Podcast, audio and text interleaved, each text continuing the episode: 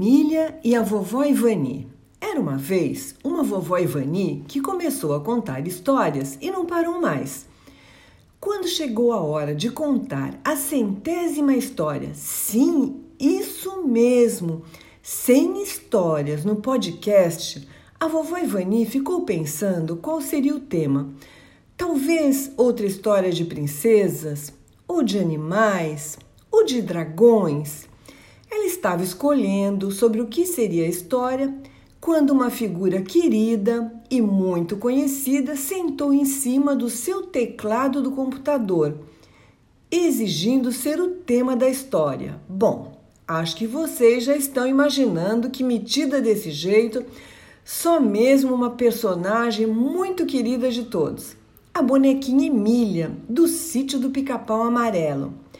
Oi, vovó Ivani! Chega de fazer histórias com as suas netas, Júlia, Helena e para outras crianças. Agora quero uma história só para mim. E quero essa mesmo, e tem que ser muito especial. Você já fez 99, agora a próxima é a minha, só a minha.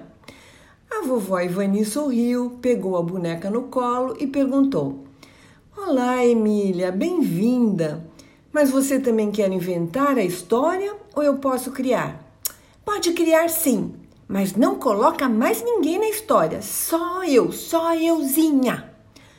A vovó Ivani então começou a contar a história de uma fazedora de bonecas chamada Leonor, que resolveu criar uma boneca de pano da Emília. Ela caprichou no colorido das roupas, no cabelo com cor de espiga de milho, nos olhos de retrós e nas roupas iguaizinhas às da boneca.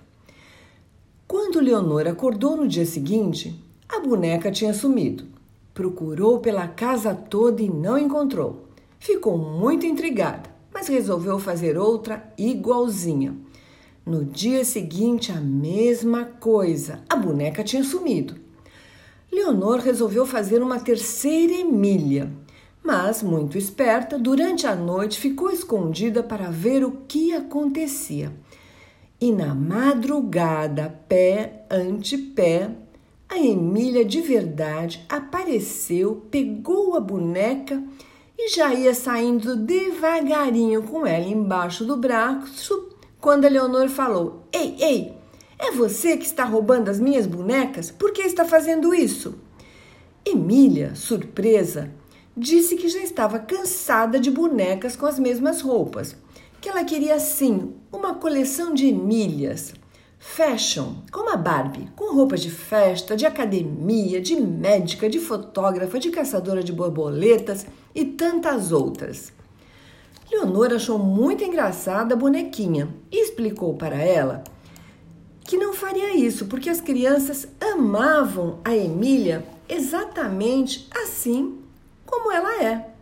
Que ninguém ia querer uma Emília vestida de princesa ou coisa parecida. E que todas as crianças pediam mesmo a Emília da história original, que é a única e não se parece com ninguém, e nem precisa de roupas brilhantes, sapatos ou joias para ser a mais bonita.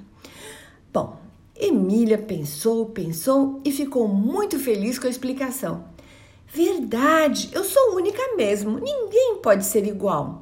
E se as crianças continuam gostando de mim desse jeito, não tenho mesmo por que mudar. Você tem razão. Ela devolveu as outras bonecas para Leonor e disse que poderia fazer sim muitas outras bonecas para alegrar as crianças, bem parecidas com ela.